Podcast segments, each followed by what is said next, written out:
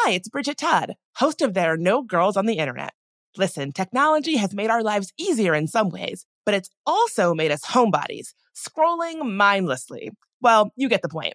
Let Rails to Trails Conservancy unstick you from home. When you get out on a trail and get to walking, you'll feel so good. Trust me. You'll see that being out on the trail is so much more than a day outside. It's good for your soul. Get ideas for getting outside on the trail from Rails to Trails Conservancy, the nation's largest trails, walking, and biking advocacy organization. Visit railstotrails.org slash iHeart and on social media at Rails to Trails. My dad works in B2B marketing, but I never really knew what that meant. Then one day, my dad came by my school for career day and told everyone in my class he was a big MQL man. Then he just kept saying things like, the more MQLs, the better, over and over. My friends still laugh at me to this day. I think it means marketing qualified lead. One thing's for sure I'll be known as the MQL man's kid for the rest of my days. Why couldn't you just be a fireman or a lawyer? Why? You ruined my life, Dad. Not everyone gets B2B, but LinkedIn has the people who do. And with ads on LinkedIn, you'll be able to reach people based on job title, industry, likelihood to buy, and more. Start converting your B2B audience into high quality leads today. We'll even give you a $100 credit on your next ad campaign. Go to linkedin.com slash customer to claim your credit. That's linkedin.com slash customer. Terms and conditions apply. LinkedIn, the place to be, to be. One of my favorite conversations I've ever had on There Are No Girls on the Internet is with a writer who was targeted and harassed online about how she continues to stay safe while doing visible work on the internet. Without missing a beat, she said, anybody worried about online harassment should sign up for Delete Me. I signed up for Delete Me right then and there, and I personally recommend it to anyone. Sign up and provide Delete Me with exactly what information you want deleted, and their experts take it from there. Take control of your data and keep your private life private by signing up for Delete Me. Now at a special discount for our listeners. Today, get 20% off your Delete Me plan when you go to joindeleteme.com slash no girls and use promo code no girls at checkout. The only way to get 20% off is to go to joindeleteme.com slash no girls and enter code no girls at checkout. That's joindeleteme.com slash no girls, code no girls. There Are No Girls on the Internet is a production of iHeartRadio and Unbossed Creative. I'm Bridget Todd, and this is There Are No Girls on the Internet. Hey, Mike, thanks for being here. It is finally February. Happy February. Thanks for having me, Bridget, and happy Black History Month. Thank you. Happy Black History Month to you, too. You know that I've been on my crusade of wishing random strangers Happy Black History Month the same way that you might be like, Happy Holidays, Merry Christmas. Um, it's been funny because universally, Black people are like, Hey, Happy Black History Month. Non Black people, either they will just like look at me weird and not be sure how to respond, which I think is really funny.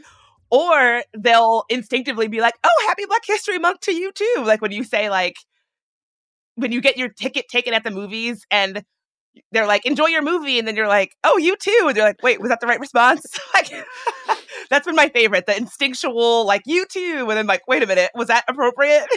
Yeah, you know, we're all doing our best out here.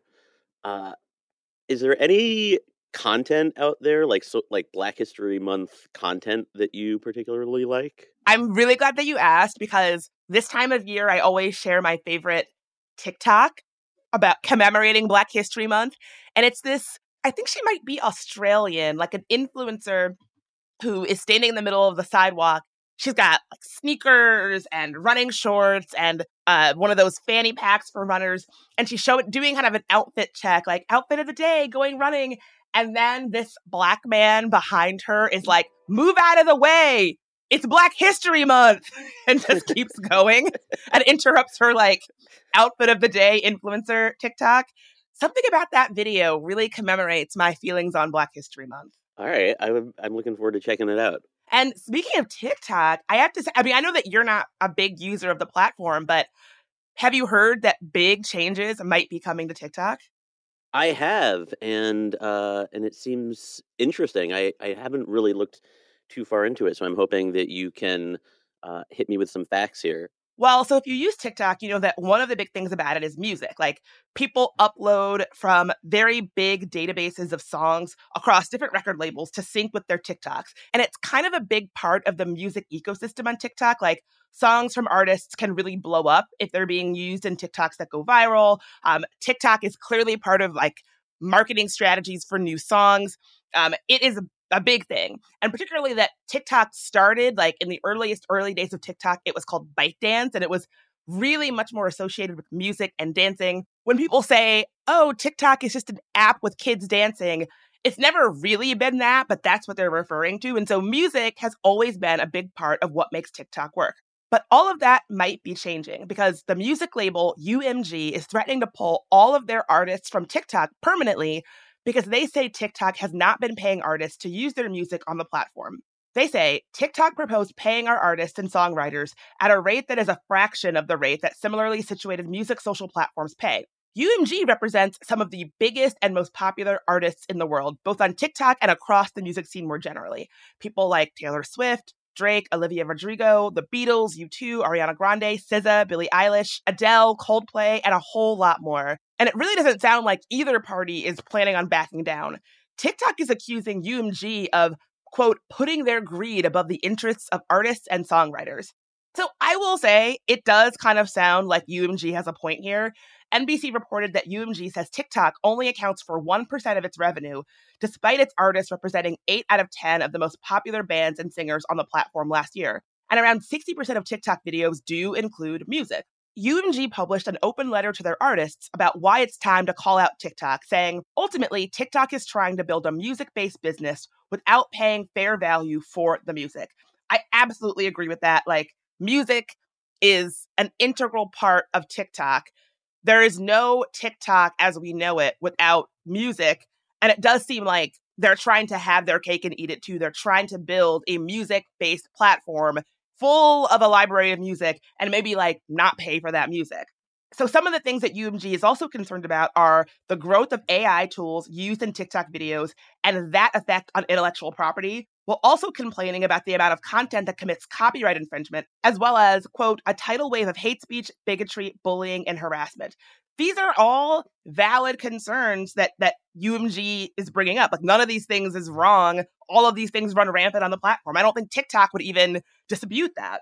UMG continues saying, as our negotiations continued, TikTok attempted to bully us into accepting a deal worth less than the previous deal, far less than market value, and not reflective of their exponential growth. UMG also says that TikTok is trying to bully them and threaten them by taking music from developing artists off of the platform while keeping audience driving global stars.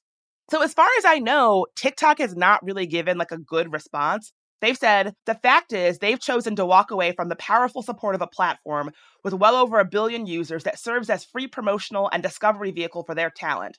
That response kind of gives me pause because it feels like, oh, well, whenever somebody tells me that I'm the reason why I'm not getting pay or money is because I'm getting promotion, it just gets my it just makes my ass itch. I'm like, wait, you're telling me that promotion is the same thing as money here? And I sort of see what they're getting at, but the fact that they're trying to use that language of like, oh no, no, promotion is actually better, kind of gives me some some some warnings, some warning flags about this whole situation.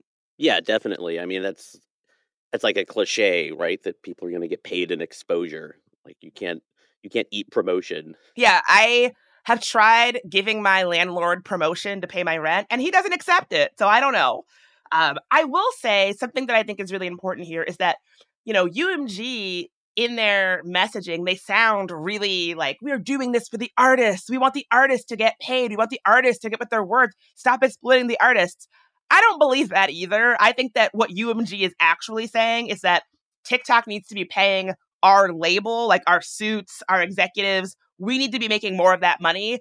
I don't think it's a situation where they're planning on like sharing all of that money with like independent artists who need it. I don't see a record label behaving that way. I think that they're trying to get a bigger payout for themselves and just sort of using this like support the artists, pay the artists language because they know it will be sort of a more sympathetic argument. Um, however, I do think that TikTok is trying to get around paying artists. And I think that it, it, mirrors a lot of the conversations that we're seeing in other platforms too. Like you know, Facebook at a time making money from news content and the content that news outlets put out, but intending to not pay them for that content, right? Like you could say like, "Oh, we're promoting you and people are reading your content," but it's like, well, is that really translating to off-platform downloads or metrics or sales or whatever? Probably not, right? And so I, think this is sort of a cut from the same cloth kind of situation. I, I don't know. I, I'm almost sort of not excited about this, but I'm interested to see how this changes the platform. Already, since this was announced, if people have uploaded uh, TikToks that have music of these artists, those TikToks are completely muted. So, like, if I was doing a video, a TikTok where I was talking at the camera and there was a Taylor Swift song playing, the whole thing would be muted, not just the music, also what I was saying. And so I've already seen that happening on the platform. But I mean, I don't know. I I, I am curious if this will actually lead to smaller or less well-known artists having their having their heyday on the platform, which could be kind of cool. Like one of my favorite music TikTokers that I follow posted a TikTok with the song, one of my favorite songs actually, Cruel Summer by Bananarama. And the commentary was like, oh, now that Taylor Swift's Taylor Swift's song Cruel Summer is no longer allowed on the platform, the superior Cruel Summer, the one by Bananarama, can finally rise. Oh, that's pretty funny. Uh, boy, it's really interesting the comparison you made to Facebook not wanting to pay news outlets. Because uh, it is very similar. I hadn't thought about that, but it kind of it, it does raise questions about these platforms' business models that depend on serving up content to their users to keep their users engaged, but not wanting to pay the p- creators of that content. Yeah, it, it seems incorrect. That seems to be a, a, a square and a circle of what it means to be on the internet these days. Of it, people like platforms that are big business want to be like, oh, well, we're just like it's user generated content, or we're just taking content from the internet, or like we're just you know we're promoting.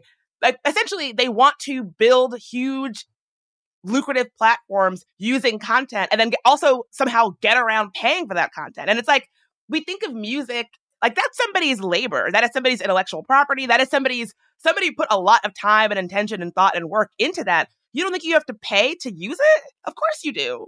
Yeah. And it would be one thing if, like, an artist records a video of them performing their song and uploads that. But that's not what we're talking about here. We're talking about some, you know, just some random user choosing a song that a professional or- artist has recorded uh, and using that. Like, obviously, they should get paid for that. Yeah, and and I think when it comes to music, I do think we are overdue for some conversations about how technology has shaped music in 2024. Like with Spotify, maybe the maybe the model where virtually any song ever that you could ever think of is available on Spotify for un- to be to be listened to uh, unlimited amounts. And maybe the model that we have just like isn't working without somebody getting screwed.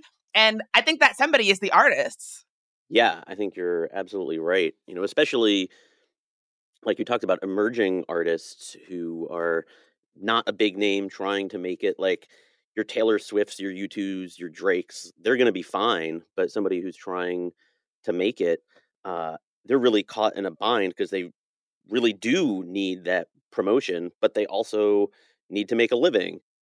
Yeah, I think you're absolutely right that it's it's tough out there for musicians. You know, like streaming platforms like Spotify already exponentially reduced the you know the amount they get paid when people listen to their music and now TikTok is trying to cut that, you know, a fraction of that fraction. Yeah, but again, I don't want to make it seem like the music labels are being so altruistic, like they're just like riding for their artists to get a payout, because I don't think that's what's happening either. This musician, Chelsea Collins, um, her brother said, My sister, Chelsea Collins, is only signed to the publishing side of UMG, but they took down both her Universal owned songs from years ago and her songs that she released independently on the master side. And so I just feel like smaller artists are going to get screwed, whether by this TikTok decision and TikTok trying to like, you know, play hard about this, or from the label. And I already think that TikTok has shaped what it means to be a musician in this day and age in some ways that I don't think are great. Musicians, especially independent and up and coming musicians, have really been candid about the ways that TikTok has forced them to sort of be their own marketing arm. And so, you know, before social media, before TikTok, if you were a musician, you were making music, you were in the studio, you were songwriting, you were being creative, you were like doing the labor that it takes to make a creative project. Now, on top of that, you need to be like essentially your own one person documentary filmmaker making content in quotes about the music. And it's like, well, how are you meant to make the music if you also have to be like documenting you making the music to get any traction? There's that thing that happens where um it'll be like uh, it's the cringiest thing, but I understand why they do it. It's like somebody will make a musician makes a TikTok and they say, Did I just make the song of the summer? And it has their song playing in the background. And there was another one where a woman made, or a, a songwriter had made us uh, a TikTok where she was like, kind of complaining about how boring her life is. And it's just like you have to have this very curated, specific kind of shtick on TikTok to get any traction. And in an earlier era, your record label, that would have been them paying money to do the labor of marketing your album. And because of TikTok, they've just like put that onto the plate of the musician, squeezing into the time that the musician can be actually making the music, the thing they want to be doing. And like, it just is, I, I don't know that it's been a, a great thing for musicians. Um, one of my favorite musicians, FKA Twigs, she talked about how she has had to put her music on TikTok in ways that make her incredibly uncomfortable, that don't feel true or aligned with the vision for the song or the vision that she had as an artist. Like I'm thinking of her song Cellophane, which is this like incredibly beautiful song that has kind of been turned into a little bit of a joke on TikTok. Like they've sped it up and they've made the audio wonky. Um, if you if you know the song, you know exactly what I'm talking about. If you've ever heard that song on TikTok that is used a lot, that's like "Let me do it for you," but it's all like wonky. It has like weird inflections and stuff. That's FKA Twigs' song Cellophane, and it's an incredibly beautiful, intimate, vulnerable song. So the song Cellophane, from what I understand, is about the fracture of Twigs' relationship with that actor Robert Pattinson. So Twigs is black, Pattinson is white, and Twigs was targeted for like deeply messed up racist online harassment because she and Pattinson were together and Pattinson had been in that movie Twilight and had been in a relationship previously with his Twilight co-star Kristen Stewart. I guess the fans like really wanted this like perfect Twilight couple to get back together. So they flooded Twigs's social media with horrible racist harassment and online abuse. So the song Cellophane is about the role that like this racist hate campaign played in this tough breakup of their relationship. But on TikTok, somebody did an impression of I guess their version of the song as sang by Miss Piggy. It's like them doing an impression of Miss Piggy singing that song. And so whenever you hear that that sound on TikTok, what you're actually hearing is somebody doing a Miss Piggy impression of an FKA Twigs song about the role that racist online harassment played in the breakup of her, of her relationship.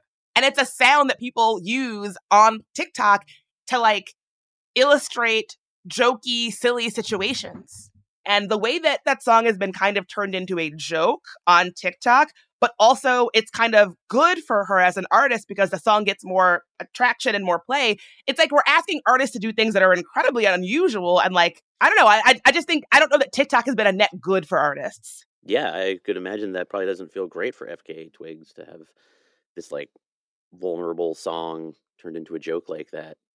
And she sounds like she's like not really even getting paid for it either. Yeah. And I think last year, another one of my favorite artists, Fiona Apple, completely took her music off of TikTok. And I, I totally get it. Like, you know, Fiona Apple has, again, incredibly poignant songs about her sexual assault as a child. To see those songs take off on a platform and become jokes or I'm not even saying that her that her song would have become a joke, but like to be to be used in a way that you had, had not intended and does not feel aligned with what you've put out into the world, and then be told like, oh no, actually it's good because that means people are listening to it and it's being marketed. I do think that it's it's are that we should be having a serious conversation about what TikTok and social media in general has done to the process of making art and music in 2024. I don't necessarily think that UMG as a label is actually altruistically trying to have that conversation to make sure that artists are getting the pay they deserve. That I'm a little skeptical of, but I do think it's a conversation we should be having. I'm just trying to imagine. Uh, so many artists are famous for being uh, very private. I'm trying to imagine Prince like making TikToks or something, and it like the image just doesn't work. Right. First of all, Prince would never. Uh, even though Prince was a huge techie, Prince would never be on TikTok. Um, but that's what I've, I've always said this.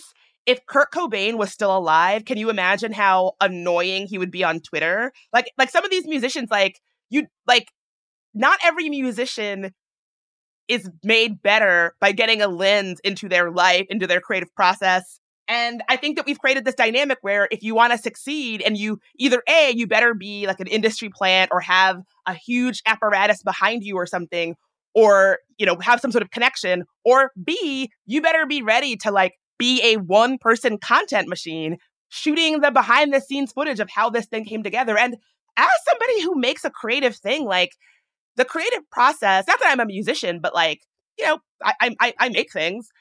It's really boring a lot of the times, and it has to be. It's like trying things. It's like writing. It's like journaling. It's like, you know, it, it's it's not terribly exciting. And so having to like make it seem really cool and engaging and like tell a cool story about why people should want to check it out on top of it while you're already trying to make the thing, it, it would get really hard.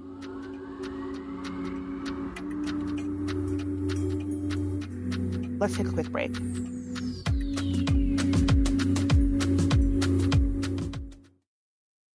Hi, it's Bridget Todd, host of There Are No Girls on the Internet. Listen, technology has made our lives easier in some ways, but it's also made us homebodies, scrolling mindlessly. Well, you get the point. Let Rails to Trails Conservancy unstick you from home. When you get out on a trail and get to walking, you'll feel so good. Trust me you'll see that being out on the trail is so much more than a day outside. It's good for your soul. Get ideas for getting outside on the trail from Rails to Trails Conservancy, the nation's largest trails, walking, and biking advocacy organization. Visit railstotrails.org slash iHeart and on social media at Rails to Trails. Y'all know I love the internet, but a sad truth about it is that it can be a scary place, especially for women, people of color, and trans folks. We've talked to people on this podcast, whistleblowers, activists, and advocates who are making technology safer, who then become targets for doing that work. But the truth is, it can happen to any of us online. That's why I personally use and recommend Delete Me. Delete Me finds and removes any personal information you don't want online and make sure it stays off. Sign up and provide Delete Me with exactly what information you want deleted, and their experts take it from there. Take control of your data and keep your private life private by signing up for Delete Me, now at a special discount for our listeners. Today, get 20% off your Delete Me plan when you go to joindeleteme.com slash no girls and use promo code no girls at checkout. The only way to get 20% off is to go to joindeleteme.com slash no girls and enter code no girls at checkout. That's joindeleteme.com slash no girls code no girls. So in 2024, one of my goals is to finally get serious about my finances. It's been kind of a big emotional thing for me Thinking about money historically has caused me a lot of anxiety and stress because I have a lot of trauma related to money. And if you can relate, if that sounds like you, check out Fearless Finance. Fearless Finance provides on demand, comprehensive financial planning by the hour. It's a new way to get financial advice without all the headaches, high fees, and commitments that come with traditional financial advisors. Fearless Finance planners don't sell anything. No used car salesman vibe here. And that means no concerns about being sold something just for the commission that it earns a rep. Their planners meet you where you are on your financial journey. No judgment. Whether you're looking to buy a house, optimize your savings, or just want to make sure your finances are okay, they can answer your questions and help you achieve your goals. No question is too small, no problem is too big. Fearless Finance is making financial advice more affordable and accessible. You meet with your planner virtually, and they charge by the hour. Visit fearlessfinance.com today to get started. You can chat with a planner for free to make sure it's a good fit. And you'll get $50 off your first planning meeting when you use code GIRLS.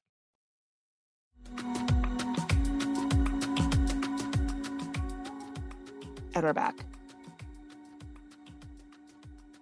So let's talk about another big story this week, which is that CEOs of basically all the major social media platforms TikTok, Facebook, Twitter Discord, Snap, all went before Senate to testify about how their platforms have harmed children's safety. Some of them came voluntarily, but others, like Twitter's CEO Linda Yaccarino, were subpoenaed.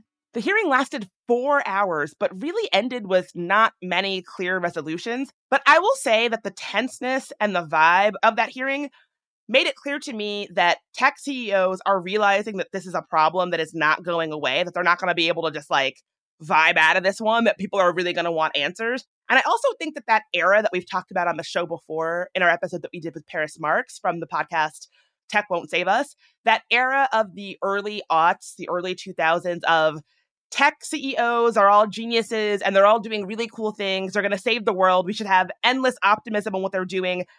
That era is like firmly coming to an end. I think that we I think that tech CEOs have enjoyed this like benefit of the doubt culturally for a really long time. I think that this hearing makes it clear that that era is over and that people want answers on how they got rich from hurting kids. So if you didn't watch the hearing, here are the highlights that you should know. So first of all, as I said, it was just like very the tone was very aggressive. Lawmakers were demanding that like CEOs apologize for hurting kids.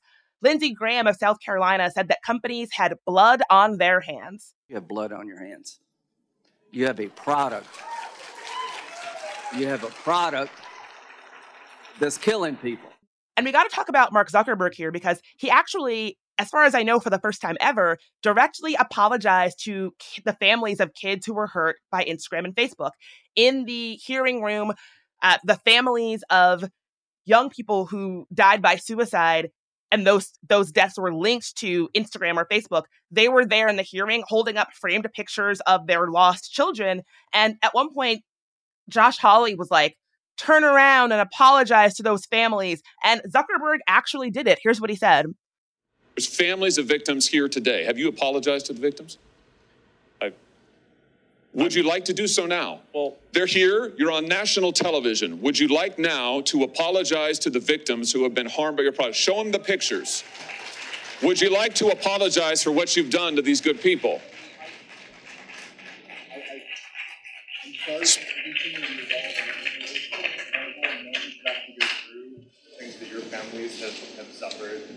And this is why we invested so much and are going to continue doing industry-leading efforts to, uh, to make sure that no one has to go through the types of things that your families have had to suffer. So even though Zuckerberg gave this apology to the families in the room, he would not agree to set up any kind of compensation fund to compensate the families of young people hurt by his products. And so, yeah, he'll give you an apology that's kind of like harangued out of him by Josh Hawley, but comp- financial compensation, a compensation fund cannot do. but take take these apologies though; these words might help. It's like one of my favorite Futurama episodes when Hermes' son has like broken a window, and so her and Hermes is taking him to to apologize, and his son says like, "Oh, we, am I gonna have to pay for it?" And he's like, "Oh no, no, just cheap, cheap words." yeah, cheap, cheap words is all Mark Zuckerberg's got for us. So I'll throw a link to it in the show notes, but this there was this great op-ed in the Hill from Julie Scelfo, who is a journalist and the executive director of Get Media Savvy, a nonprofit working to establish a healthier media vibe for kids and families. And it really gets to the heart of the ghoulishness that was on display when tech leaders like Mark Zuckerberg treat our children like commodities. So the whole piece is worth a read, but listen to this. Quote, as a CEO, Zuckerberg isn't willing to spend a cent over $270 each to keep our kids safe not even if their lives depend on it. And they might. Just ask the parents of Englyn Roberts, a 14 year old from Louisiana who took her own life after Instagram's algorithm sent her numerous mentally harmful posts, they say, including one modeling self strangulation. Or ask the parents of Gavin Guffey, a 17 year old from South Carolina who died by suicide after being sextorted. Although Meta has denied putting a monetary value on kids, a recently released, unredacted version of a lawsuit brought by attorneys general from 33 states includes an internal email showing how Meta characterized its youngest users in 2018. Quote, the lifetime value of a 13 year old is roughly $270 per teen. The email went on to caution Meta employees that this number is core to making decisions about your business, and accordingly, you do not want to spend more than the lifetime value of the user. In other words, Our kids are profit centers, and it doesn't make business sense for Meta to spend more than $270 to make the platform safe for them.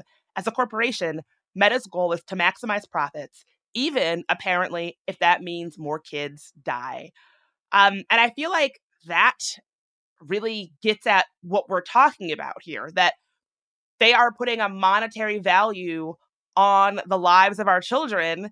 And that's core to their business model. And you know, I I, I think it's going to take a little more than Zuckerberg's cheap cheap words here to to make that right in any in any meaningful capacity.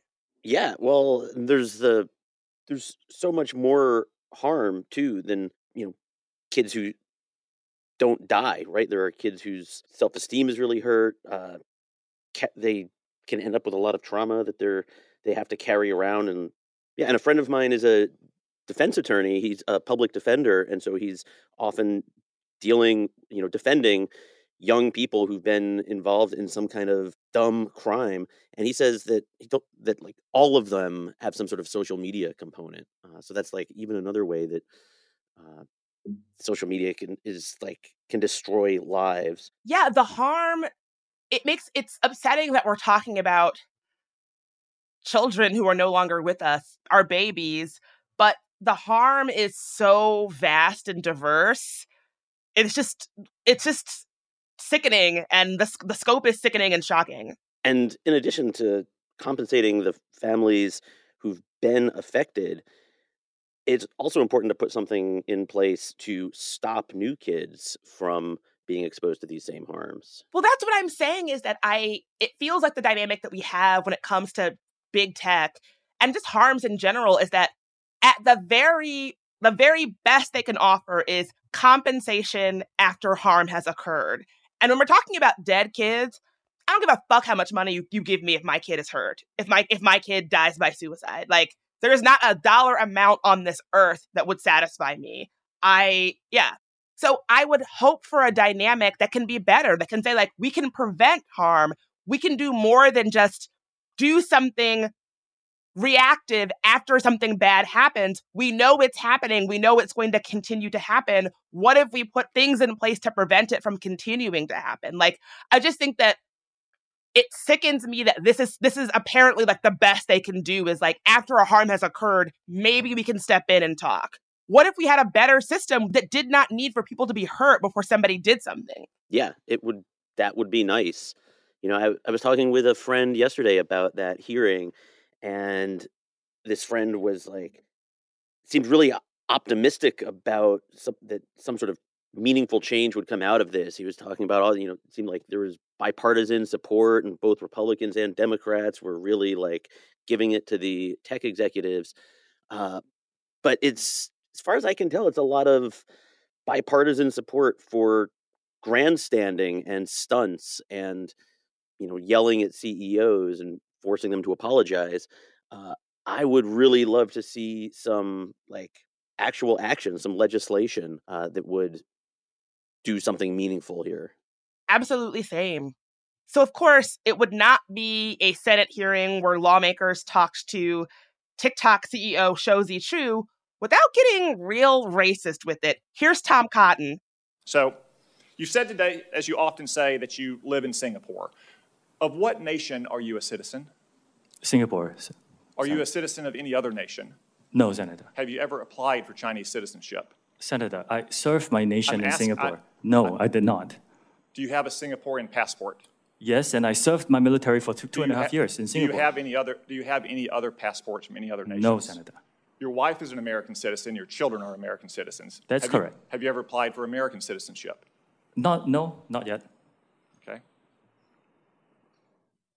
Have you ever been a member of the Chinese Communist Party? Senator, I'm Singaporean. No, Have you ever been associated or affiliated with the Chinese Communist Party? no, Senator. Again, I'm Singaporean. So, yeah, Tom Cotton. What is there even really to say? Yeah, it's bad. I can't believe that wasn't a bigger thing. Uh, like that's, that's, what I'm saying. and that's all they've got. Right? It's like not only is it grandstanding, but it's like racist grandstanding. Uh, I, where are the solutions? All they've got is the Kids Online Safety Act, which, as we've talked about before, is not going to do it. It's it's it's just not meaningful legislation that's going to be workable to to protect kids. But that's all they've got. So that is actually the only tangible thing that came out of this this hearing. Like for all of the grandstanding and all of that, it ended with some leaders of platforms agreeing to support the Kids Online Safety Act, which y'all probably know from listening to this podcast. We are not too thrilled about over here. Separately, Microsoft also came out in support of the Kids Online Safety Act this week, too. Our producer and guest co host, Joey, has a great episode of the podcast Stuff Mom Never Told You, breaking down how the Kids Online Safety Act is poised to hurt LGBTQ youth. So, uh, legislation that is all about protecting youth is actually poised to hurt those same youth. We will put the episode in the show notes. Definitely worth a listen. Yeah, out of these hearings, Evan Spiegel, the CEO of Snap, and Linda Yaccarino, who leads Twitter, both agreed to support the Kids Online Safety Act. And yeah, it just it's just not that's what makes me think that all of this is just bloviating and grandstanding, right? For all of this grandstanding, for all of this like Josh Hawley making Zuckerberg turn around and apologize to those families, none of it really means anything. It, it just feels like theater. It feels like spinning your wheels. Like, despite years of railing against big tech, no meaningful legislation have, has moved through Congress to be signed into law. So, I, I again, I've said this. I, I think this is just grandstanding to look like we're being tough on big tech without actually doing anything to be tough on big tech. They want to signal to people that they're doing something big and taking it seriously. They want to throw a little like anti Asian xenophobia in there for good measure and call it a day and call it good. Yeah, they've got to do better. So I have a little update on a story that we talked about last week, and that is that AI generated Joe Biden deepfake robocall that voters in New Hampshire got right before the primary, asking them not to vote. Well, I guess that was a literal wake up call to the powers that be because the FCC now wants to criminalize virtually all AI generated robocalls because of it. This proposal would outlaw such robocalls under the Telephone Consumer Protection Act, or TCPA, which is a 1991 law that regulates automated political and marketing calls made without the receiver's consent. If the TCPA sounds familiar, it is because it's been used before around people who make illegal robocalls. A big case happened last year, and the FCC imposed a $5 million penalty against conservative activists who arranged for Black voters to receive calls falsely telling them that voting could expose them to debt collectors and police departments in 2020. So, obviously, a disinformation tactic really grounded in stoking very real, highly racialized fears and traumas. Like, oh, if you vote, you know, the police are going to get you, debt collectors are going to get you. I've heard of this kind of thing happening all the time, like with fly, like paper flyers being left at black churches that say, like, oh, if you go to vote, you know, they they run your name through the outstanding warrant database, which is not true, or they run your name through the outstanding child support database, which is not true. And obviously, those are like racialized, racially charged tactics meant to stoke at like very real fears and traumas that our communities have. So, um, so that's bad enough when it's paper flyers being put on cars, but with the power of AI and robocall technology, there is no end to how to how damaging this could be to democracy. Yeah, uh, that sounds like a reason, like a good regulation, right? Like government using its authority to prohibit like a whole category of AI generated deception. Uh, that seems great. So NBC reports that basically this change will particularly empower state attorneys general to take legal action against spammers who use AI. So yeah, I, I, I think if that Joe Biden AI deepfake robocall was any indication, we need legislation like this to make sure people aren't out there running wild with AI. Yeah, and you know they're gonna. It's already clear they're gonna. Like we don't need to again, just like what I was saying before, we don't need to wait until the harm happens. We can see it like they like it's clear they're going to keep doing it. We can make changes now to prevent it, people. Yeah. Prevention, you know? That's so much better than trying to fix something after it's broken. More after a quick break.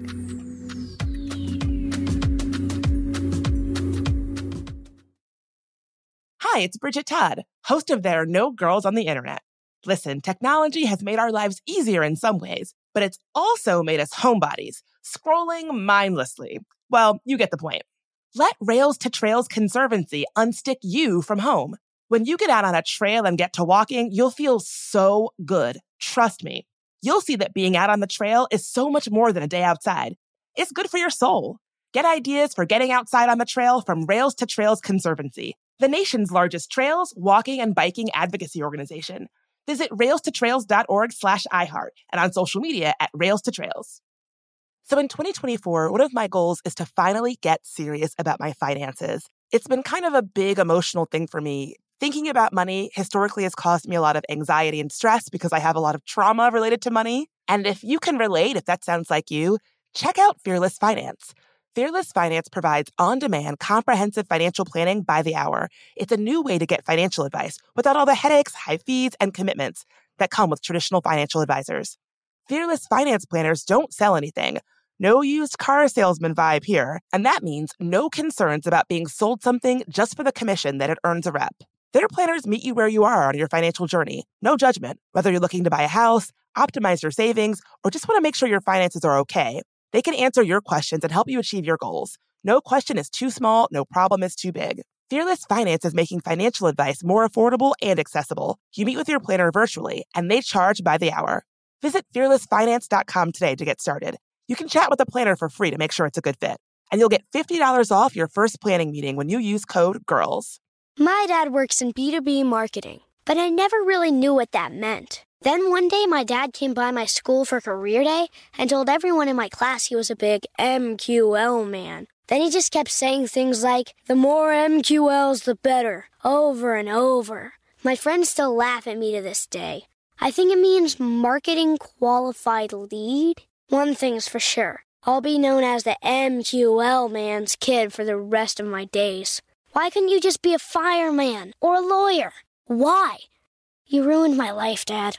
Not everyone gets B2B, but LinkedIn has the people who do. And with ads on LinkedIn, you'll be able to reach people based on job title, industry, likelihood to buy, and more. Start converting your B2B audience into high quality leads today. We'll even give you a $100 credit on your next ad campaign. Go to linkedin.com slash customer to claim your credit. That's linkedin.com slash customer. Terms and conditions apply. LinkedIn, the place to be, to be.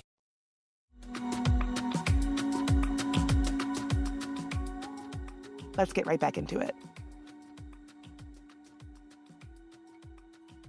So, speaking of AI, let's go to Australia because this is a weird situation happening with an Australian lawmaker.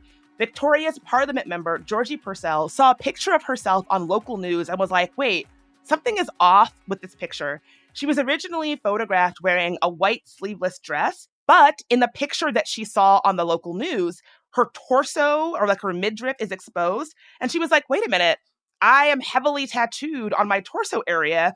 The part of my body that is exposed in this image doesn't have the tattoos that I know I actually have. The picture also made her chest look a little bit fuller too. And her dress, which initially had been a big a one piece, had been turned into like a crop top where her midriff was exposed. She says, they'd given me chiseled abs and a boob job. I felt really, really uncomfortable about it. Well, Nine News in Australia apologized and said it was a quote graphics error and blamed Photoshop's automation tool, saying that in trying to resize the image, the automation by Photoshop created an image that was not consistent with the original. However, the New York Times was like, uh, I don't know about that. They talked to Adobe, the company that makes Photoshop, and a representative for Adobe said that the edits to the image would have required human intervention and approval. So, this New York Times write up is actually very interesting. It says, some commentators familiar with working with Photoshop have suggested that if artificial intelligence is at fault, the modifications could have been made using a Photoshop tool that fills in blank space above or below an image with an automatically generated continuation of the image. Others, like Rob Nicholls, a professorial fellow at the University of Technology, Sydney, said the changes could have been made with an automatic enhancement function similar to selfie filters that modify someone's facial features. The broadcast of the image, seemingly without someone checking that it was an accurate depiction of Miss Purcell, shows that using AI without strong editorial controls runs the risk of making very significant errors. The incident shows that AI can replicate existing biases. I don't think it's coincidental that these issues tend to be gendered. This is something that we know about AI. Like, if there was one thing about AI that I wish people understood, it is that it is not like robot computer brains making decisions because they're hyper intelligent artificially. It is built by humans, it is made by humans. Everything that we're seeing when we use AI has been put there by a human. So all of the biases and shortcomings that we know humans have, AI is simply replicating those exact same biases and stereotypes and shortcomings because it was put there by a human. And so it's no wonder that people, particularly people who are not cis men, have reported that when they use AI image generators of themselves, the images are made more conventionally attractive. Their busts get bigger, their waists get smaller. When I have used AI technology, in the few times that I have used it, it makes my nose more narrow, my lips more narrow. It makes my my facial features more Eurocentric. As a black woman, it makes it me feel like they're saying like, "Oh, well, we want you to look pretty, and by pretty we mean we want you to look more white." Uh, sometimes it lightens your skin. All of these are biases that AI is replicating because the people who built it have those biases. And I think Rob Nicholls is exactly right that AI is just replicating existed, deeply gendered biases here. Yeah, definitely. Uh, well said. You know, it, it it's an algorithm that is trying to replicate the the data that it's fed and trained on, and if the data is sexist and racist, uh, yeah, that's what you're going to end up with in in the AI. Uh, but it's not clear to me that this even. I mean, I guess it it was AI, I feel like the news company is really trying to pull a fast one, saying that like a human didn't do this. Like when you resize an image, it doesn't. Photoshop doesn't like automatically alter it in this way. Like there, there wasn't there. It's not just the case that like the you know the AI is here is replicating biases from the world, which it is, but also like there was a human sitting at a desk clicking the button to like enhance the image or something like that.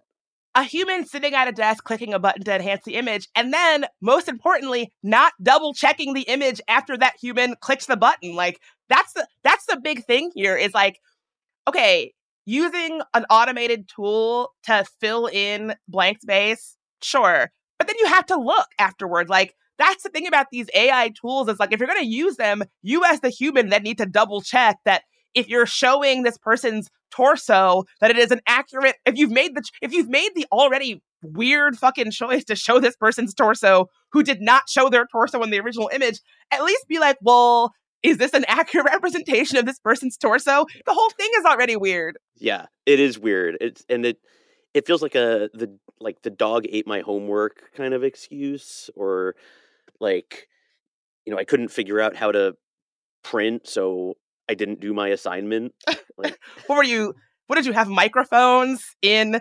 conversations i had with my parents and teachers when i was in school? That's like a that's a Bridget excuse if i ever heard one. Yeah that's what this news company is like basically pointing to here. Listen as someone who is in my academic career used every excuse in the book sometimes you just got to be like, yeah, I should have done a better job, and this is on me.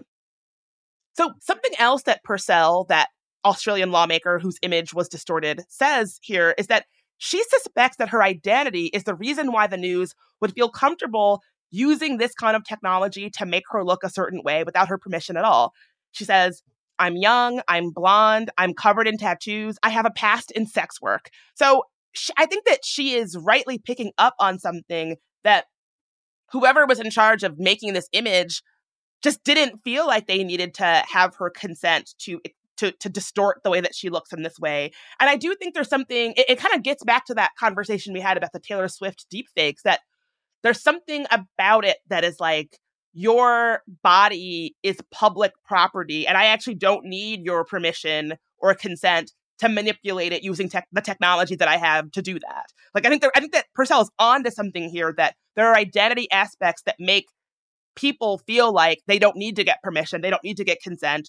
The way that your body and physicality manifest is just up to me. I, I, I have control over that, and I don't need to get your permission to do that. Yeah, this is like a trend that I've noticed with uh, news stories lately. That you know, and we all on on my phone, on social media. I have lots of places where I'm looking at a feed of news stories, right? And they're all trying to get me to click on them. And I've noticed this trend where there'll be a lot of news stories in there that are not important news stories, but they're about a woman who is conventionally attractive. And, you know, it'll be like, oh, this woman from some county in a different state hasn't paid her taxes. It's like, why is this a news story? And I think it's just because that's a way for whatever algorithm is serving up content to get an attractive woman there and just like use yeah use her body use her image uh, as clickbait um, it feels weird and uh, kind of gross so I would actually argue that that is not a bug of our current media landscape. It is very much a feature using people, people who happen to all be traditionally marginalized, uh, to generate engagement and thus clicks and thus money for somebody who is likely to not be traditionally marginalized. That is like the system that keeps the whole that is that the whole thing is built on. And so when we have these situations where it exposes, you know, that our internet landscape is deeply misogynistic or transphobic or queerphobic or racist, those are not, you know, weird instances of something happening. They are reminders that like, oh yeah, that's because that those things are baked into our entire internet landscape right now. And so we're just going to keep repeating that because that's the whole thing. That's what the whole thing, the whole house of cards that is today's cur- current digital landscape is built on all of those things. And so is it any wonder that this same system is not fairly or accurately or consistently representing women, queer people, trans people, black people, people of color, or anything like that? Yeah, it's not surprising at all. So, have you got some good news to end to send us out with? I sure do. I've been saving this story because I it's it's one that is near and dear to me because y'all know I love a good justice is served story. So basically, Sainsbury's, which is a grocery store chain in the UK, was supportive of Black Lives Matter and like I think they were doing some sort of like Black History Month thing for their black employees. Fairly standard stuff. Well, right wing activist Laurence Fox, who founded the right wing populist political party Reclaim and is generally the kind of person who makes his whole thing like hating anything related to diversity. You know the type. We don't need to like, you know what I'm saying. Uh, well, he didn't like this. And so he called for a boycott of Sainsbury's. So he got into it on Twitter with Colin Seymour, who does, is a drag performer. Uh, Colin's drag performer name is Crystal. So during this exchange on Twitter, Laurence called Colin Seymour a pedophile, which we know is like a dangerous smear. This idea that people who do drag or that LGBTQ people or the people who support them are dangerous sexual threats to children. It is absolutely baseless, not to mention dangerous in a time of QAnon. Well, Colin Seymour was like, I don't think so, and sued Laurence for libel. And this week, he won. In a ruling at the High Court, Justice Collins Rice described Fox calling him a pedophile as seriously harmful, defamatory, and baseless, saying, The law affords few defenses to defamation of this sort. Mr. Fox did not attempt to show these allegations were true, and he was not able to bring himself on the facts within the terms of any other defense recognized in the law. So Fox tried to countersue Colin Seymour for calling him a racist, but the court dismissed that counterclaim, saying that the tweets were unlikely to cause him serious harm to his reputation. So this is a good story because I love like justice is served. Um, some people, if you listen to old, old, old stuff mom ever told you, you might remember that in the episode that we did revealing our problematic faves, Mike, you might know who mine was. Oh, that's right. Who is your oh Who is my number one lady who serves up justice every oh. every day? Oh. Judge Judy, of course. Uh, I thought you meant a different problematic fave. Oh my god, I have so many. we don't have to get into it. Maybe that's Patreon content. I don't, I don't want. I don't want to get like. We, we can move on. But yeah, so I. Yeah, my, it's already a long episode. We don't have time to go through your long list of problematic faves. I know, I know. No, but I, I basically what I'm saying is like I love justice. I love watching somebody get what they've got coming to them, and so this story I like, but I want to be clear that like this shit is dangerous. Seymour did an interview with The Independent, which honestly, the whole thing is worth reading. But in it, he was talking about like why he sued Fox for defamation and basically talks about how all of this anti gay bigotry is a real dangerous problem and that calling someone a pedophile baselessly is basically the first line of a very dangerous attack. He told The Independent, for some, anti gay bigotry never died, but they realized it had become socially unacceptable for them to express it. So now they found a new avenue where they feel emboldened and think that they're going to get away with it. Calling somebody pedophile, groomer, or Nazi is often the first line of attack, a new way of framing very old homophobia. And it's all bound up in modern trans panic. The Independent asked if Fox had given any kind of like remorse during this case. And the answer is no, of course not. Seymour says it's always doubling down and digging the hole deeper. And I think until he demonstrates some actual willingness to examine his own behaviors, I can't feel anything for him except contempt. And you know what? He is right because rather than just like shutting up, Fox is back at it, tweeting about the case. Quote, the lifeblood of progressivism is the myth of white privilege and systemic racism, both lies certainly in this wonderful country, which is being eaten away at from the inside by those who would want to replace a meritocracy with a melaninocracy. Is that a word that you've seen before? This is my first time. Um, I have not seen. I have not seen melaninocracy. In case you don't know, melanin is the thing that makes people of color, our skin, uh, the way that it is, beautiful brown shades.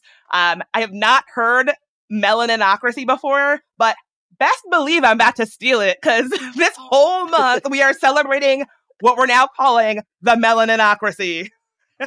so how does it work in a melaninocracy? Like, do the people with the most melanin get to be in charge? Is that is that what it is here? I think that's what he is I- I- implying is how it works. And you know what? I'm here for it. So we're having a one month melaninocracy for February. Spread it around. It's going to be the new thing. That's it. Yeah. All right. Well, I mean, it's your month, so here we go. Melanin reigns supreme. Melanin. All hail our new me- melanin overlords. That's right. It's about time. Mike, thank you so much for being here. Thanks for having me, Bridget. Always a pleasure. And thanks so much to all of you for listening. Happy Black History Month. If you're looking for ways to support the show, check out our merch store at tangoti.com slash store. Got a story about an interesting thing in tech or just want to say hi?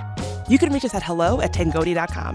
You can also find transcripts for today's episode at tangoti.com. There Are No Girls on the Internet was created by me, Bridget Todd.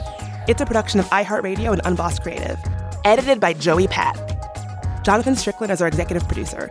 Tari Harrison is our producer and sound engineer. Michael Amato is our contributing producer. I'm your host, Bridget Todd.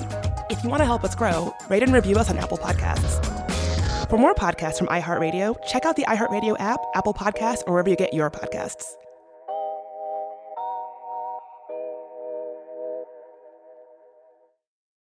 Hi, it's Bridget Todd, host of There Are No Girls on the Internet. Listen, technology has made our lives easier in some ways, but it's also made us homebodies, scrolling mindlessly. Well, you get the point. Let Rails to Trails Conservancy unstick you from home. When you get out on a trail and get to walking, you'll feel so good. Trust me. You'll see that being out on the trail is so much more than a day outside. It's good for your soul. Get ideas for getting outside on the trail from Rails to Trails Conservancy, the nation's largest trails, walking, and biking advocacy organization.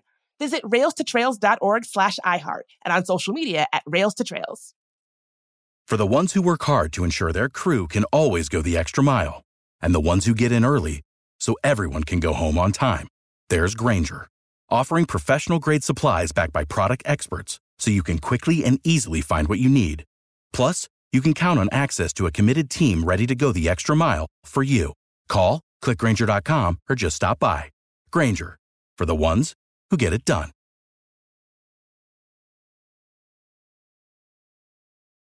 It's brand new, season two.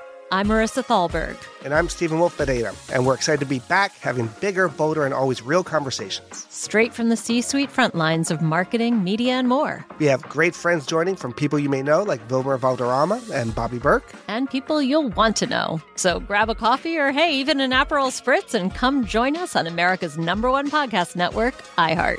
Listen to brand new on the iHeart Radio app, Apple Podcasts, or wherever you get your podcasts.